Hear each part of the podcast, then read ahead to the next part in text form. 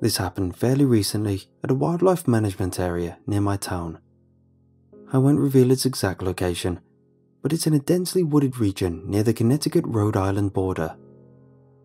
A favourite spot of me and my friends was a lake in the centre of the WMA we called the Hole, because of its purported deepness. There was a small cluster of picnic tables on the lake's far side where we'd party at night when it was warm outside. For the most part, I had a lot of wonderful memories associated with the hole, where I had my first hookup, caught my biggest fish, and even celebrated a few birthdays. After that fateful night, however, those memories became meaningless. Not only was the hole our hangout, but we also used it to stash our liquor, tobacco, and other party favours. On this particular night, there were five of us Rob, my best friend, Tanner, who lived down the street from me, Uma, a foreign exchange student we befriended, Pam, my cousin, and myself. Earlier that day, Rob and Tanner visited the hole to hide a bottle of vodka we planned on drinking that night, saying they stashed it in the crevice of a boulder along the trail that took us to the picnic tables. Our plans changed unexpectedly when Pam said we could drink at her house. All we had to do was retrieve the bottle, which was easier said than done at 10 pm. Uma and Pam stayed in the car while Rob, Tanner, and myself went to get the bottle. Despite its relatively secluded location, the trails were maintained pretty routinely and appeared to have been worked on earlier today. About 15 minutes of walking, we approached the trail's first junction, which either took you around the lake or deeper into the woods. This doesn't feel right, Tanner exclaimed as we came to a halt. We didn't come this far. Did we pass it? Rob and I exchanged glances with mixed expressions of bewilderment and frustration before he replied, No, Tanner, we've used that boulder to hide stuff multiple times before. How do you not know where it is by now? Rob replied in a tone that sounded like he was asking a question. You were even the one who picked the damn spot. Tanner shrugged. Everything just looks different at night, I guess. Rob grumbled something before we resumed walking. I couldn't quite hear what he said, but it seemed to anger Tanner. They'd been edgy towards each other all night, so I assumed they had a previous argument they hadn't settled. I'm sure the night's hot, humid conditions also didn't necessarily help lighten the mood. Let's just find it and get back, I added, trying to keep the peace, since Rob and Tanner were susceptible to butting heads. We've only been out here 15 minutes and I'm already matted with sweat. We walked in silence for another couple of minutes until something caught Tanner's attention. Look at this, Tanner said, briefly stepping out of her headlamp's light and re emerging from the darkness, brandishing a small orange chainsaw. Why would you leave something like this just chilling along the trail? Probably because they're coming back tomorrow to finish whatever they're working on, Rob said quickly, wincing when Tanner started aimlessly waving the chainsaw in the air. Just put it down, dude. You're wasting time. Tanner scoffed at Rob's comment and resumed walking. Nobody's going to mess with us if we've got one of these, Tanner said, part joking and part serious. Do you even know how to use it? Rob asked condescendingly as him and I struggled to keep up with Tanner, who was lavishing over the newfound sense of invincibility he seemingly acquired from discovering the chainsaw. Tanner didn't respond and did a slow 360 degree spin as he stuck the chainsaw out and lazily swung it horizontally. You're gonna kill someone, Rob barked, stopping dead in his tracks during Tanner's graceful chainsaw spin, despite being well over 20 paces from where he stood. I could hear Rob mumble something like, It's always something with him, or he always has to find something to sidetrack us, but didn't say anything, knowing how arguing was a huge component of Rob and Tanner's volatile friendship. Tanner was definitely the most immature out of us, whereas Rob was very subtle yet temperamental. I hoped retrieving the bottle would be simple and seamless, so we could get back to the car out of this sticky, heavy humidity without Rob and Tanner engaging in another round of arguments. Rob and Tanner had mixed reactions when we reached the boulder where the vodka was supposedly stored. Tanner stopped rather abruptly while Rob continued walking toward the boulder. This doesn't feel right, Tanner said as he surveyed our surroundings. I really don't think this was the one we left it in, bro. Tanner and I watched Rob encircle the boulder before stepping up and inspecting a side that was obstructed from my view. Rob adjusted his headlamp a few times, shifting his stance and arms for nearly two minutes before he finally stepped back and turned towards us. It's not here, Rob said flatly. I told you, Tanner snapped back, dropping the chainsaw, whose clank echoed throughout the forest. We hid the bottle together, Rob barked, anger and frustration growing in each of his words as he turned to face Tanner. If that's where we hid it, why isn't it there anymore? Tanner quickly asked. I don't know, maybe someone took it, Rob replied while he started walking toward Tanner. Or maybe because that's not where we left it. How do you not even remember? Are you really that dumb? Is your brain really that fried from the barrage of stuff you smoke, snort, or pop? That was the last line I heard before zoning the two out while they bickered. I walked over to the boulder and inspected it myself, carefully walking around it before beginning to thoroughly inspect the crevice where Rob claimed to have stashed the bottle. There was indeed nothing inside as Rob claimed. I didn't doubt Rob's story, figuring Tanner must have been too stoned to notice at the time, and some other kids took it for themselves. We weren't the only ones who hung out here, and have previously come across other kids' stashes in the hiding spots we used. I was annoyed upon realizing we didn't have anything to drink tonight and dreaded how the girls would react upon learning the news. My train of thought was disrupted by Rob uttering something in a screeching shriek, to which Tanner responded with his own banshee like screams. I ran over and separated them, unable to quite precisely decipher what they were fighting about, since they were shouting over each other. While I didn't know what escalated their argument, I could tell looking at their faces they were both seething. Upon separating them, I had to push against Rob, who still tried coming at Tanner who started stomping back down the path. The last thing I heard Tanner say was a screw you both, before a quick scraping and metallic thump broke out, followed by Tanner's gasp getting cut short by a squishy, crunching thump. I felt Rob's body stiffen as he stopped trying to force himself forward.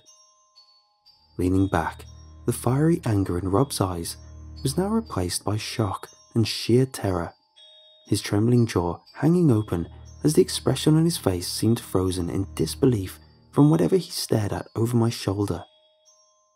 When I looked behind me, my headlamp light shone on Tanner lying face down on the ground, his twitching limbs sprawled out in different directions. A reddish beige tip protruded from the back of Tanner's head, around which I quickly noticed a pool of blood was forming. I detached myself from Rob as we both stared in disbelief for a few seconds before hurrying over toward Tanner's limp body. What happened? I started asking frantically to Rob, whose stunned, wide eyed expression hadn't changed. It. it was an accident. Rob managed to sputter out after a few seconds, his eyes unable to move off Tanner. He, he tripped over the chainsaw and he he fell. A heavy, knotty feeling formed in my stomach when I realized the tip, jutting out of the back of Tanner's head, was the jaggedy edge of a small tree stump, probably about as thick as a silver dollar, that must have been cut down earlier today. Tanner tripped over the chainsaw he was playing with, lost his footing, and landed directly under the stump's pointed tip face first. We have to get help, I said, facing Rob, who was visibly struggling to maintain his composure. Unable to speak, Rob shakily nodded his head in response to my comment as his eyes remained fixed on Tanner's motionless body. Stay with him. Can you do that? I quickly asked Rob, who lightly gestured with his head that he would. I'm gonna run back to the car, call for help, and let the girls know what happened. I'll be back as soon as possible. I didn't wait for Rob to respond and bolted back down the path, trying to run as fast as my feet could take me, amid navigating the dark, rocky trail. My heart pounded and my mind raced with a recurring image of Tanner's stiff, twitching body, while the reality of what just happened, along with the drastic shift of events this night took, struggled to set in with me. About halfway back to the parking lot, I stopped alongside the trail and vomited profusely, forcing myself to take a few slow, deep breaths before resuming my sprint. I was able to reach the parking lot in under 10 minutes, finding Pam and Uma still sitting in the car both fixated on their phones. The girls were startled when I started frantically pounding on the glass, gesturing for them to step out of the vehicle. They seemed hesitant at first, probably thinking I was pulling some sort of prank, until they noticed the genuine fear and panic in my eyes. I quickly called the police, saying there was an accident, and gave them our location. Pam and Uma were now visibly concerned and asking what was happening as soon as I hung up with the cops. There's. There's been an accident, I stammered, realizing my body was visibly shaking while I still struggled to catch my breath. Tanner's hurt. He's hurt bad. Where's Rob? Pam asked urgently, to which I noted he stayed back with Tanner. We have to try and move him, I said, while motioning for the three of us to head back down the trail. Cops won't be here for another 30 to 40 minutes. We have to try and get him back to the parking lot. The girls started asking what exactly happened to Tanner as I took them down the trail. I was so focused on getting back to Tanner and Rob, I didn't answer them at first. I eventually spewed a vague response, simply stating he fell and is bleeding really bad, in between short gasps of air while trying to maintain a steady running pace. We returned to the spot where I left Tanner and Rob, but neither were anywhere to be seen. I quickly noticed the stump Tanner fell on that was still encompassed by a fresh coating of blood, which stained the ground. After pointing it out and catching my breath, I finally had a chance to explain what actually happened to the girls, who responded with disturbed expressions of disgust and alarm. So, where are they now then? Pam blurted, yelling at me like I was to blame for the incident. I don't know. I told Rob to stay with Tanner, so maybe he managed to start moving him back to the car? I replied with a blatant absence of confidence in my voice, trying to remain ignorant of the inevitability that Tanner had more than likely been killed from his fall. Before anyone could say anything else, the sounds of shuffling footsteps accompanied with a teeth gritting, squishy crunching sound, came from down the path. In the darkened section my headlamp's light couldn't reach. The three of us froze and stared intently toward where the noise came from, the footsteps appearing to get louder. I eventually started making out a human shaped figure in the darkness that appeared to be taking staggering, stumbling steps, like someone who is deathly impaired. When the figure stepped into my headlamp's light, all three of us released terrified gasps and yelps. A gaping, fist sized hole was in the centre of Tanner's mangled, bloody face, where he had been impaled by the stump. His head hanging limp on his neck and bobbling side to side, looking like a broken toy. He was completely nude, with blood streaking down the front of his torso, while his arms remained completely motionless and swayed lazily in conjunction with his discombobulated footsteps. That popping crunching sound emanated every time any one of Tanner's bodily joints shifted. His skin a deathly, corpse like pale tone and covered with mottled, greyish blue patches. As much as I wanted to believe Tanner was somehow alive, it was abundantly clear something wasn't right. I heard Pam and Uma begin whimpering as Tanner took his lurching steps toward us, stopping when he was about nine or ten paces from where we stood. There was a tense stretch of seconds before I shakily uttered Tanner's name, after which his back made an abrupt arch unnaturally bending backwards 90 degrees as a popping crunch emanated throughout our vicinity. Tanner's swift movement made Pam and Uma shriek, after which he started racing towards where we stood. Our fight and flight instincts activated, the three of us swiftly pivoting and bolting back down the trail. I was convinced I heard that popping crunching and Tanner's wobbly footsteps following closely behind us in our dash back to the parking lot. I remained focused on what I could see in front of me until we reached the car. Pam and Uma were crying hysterically as I pivoted and shined my headlamp back down the trail to see we were no longer being chased, but couldn't shake off the smothering feeling something was watching us within the forest's impenetrable darkness. We all instinctively scrambled toward the car, but paused when Pam asked us about Rob. In the ensuing silence that materialized when she asked this question, we picked up the sounds of soft whimpering that came from a cluster of nearby brushes. Shining my headlamp in that direction, I immediately noticed a figure making subtle movements and quickly realized it was Rob. We found him behind the bush on his knees with his face buried in his hands. He was sobbing and frantically rocking back and forth. His clothes were covered in sweat, mud, and what appeared to be blood. Rob? I said in a soft but shaky voice while warily approaching him. We gotta go, bro. Let me help you to the car. It's right. Rob started repeatedly mumbling the same phrase. I don't know what I saw. It was so real. And I keep seeing it. I couldn't stop seeing it. When I extended a hand out to Rob, he became still and silent for a few seconds before lowering his hand, which I realized were coated in blood, and lifted his head. His eyes were missing, and two empty black pits were now in their place, with blood streaking down his face's entire front side. Anything else I might have heard were drowned out in the girl's onslaught of frantic, horrified screams. Uma dove into the car, while Pam raced down the road in a full on panic. I just completely stood frozen, unable to say or do anything but stare at Rob's disfigured, bloodied, eyeless face.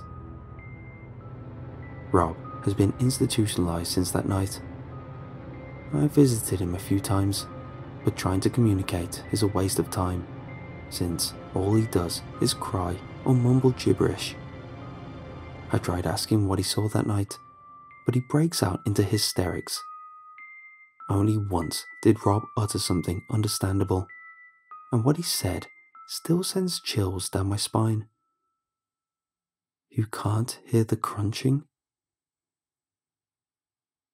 The last time I visited and asked, Rob started violently smashing his head against the wall, after which I was asked not to return. Tanner's body was never found, despite a thorough search and investigation. Pam and I were never really the same after that, and Uma moved out of town shortly after, never telling us where her family relocated. I never returned to that WMA, and ever since visiting Rob last, started hearing shuffling footsteps accompanied with a squishy, crunching sound. It always happens at night. The noises come from outside and instantly remind me of the movements Tanner's limp, mangled body made whenever he moved, which is what I visualize whenever I hear them and close my eyes. I never saw anything on the first few instances I've mustered up the courage to check and nobody else seems to hear the eerie sounds.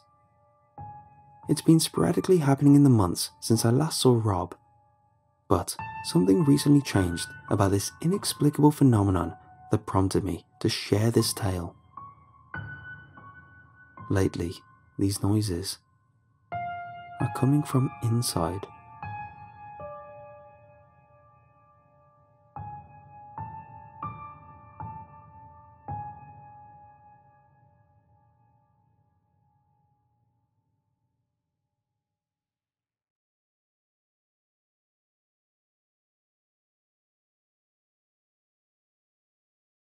Con el nuevo iPhone SE por menos de 100 dólares en Metro, conquistas todo. El iPhone más accesible en la marca número uno en prepago. Estudia online o conéctate por FaceTime. Hola, Ma. El iPhone SE lo tiene todo. Cámbiate a Metro y obtén el iPhone SE por $99.99 al canjear el reembolso tras seis meses de servicio con autopago. Metro by T-Mobile. Conquista tu día. Límite uno por cuenta hogar al cambiarse y validar ID. No válido para números activos de la red de T-Mobile o en Metro los últimos 90 días. Aplican restricciones. Visita una tienda para detalles.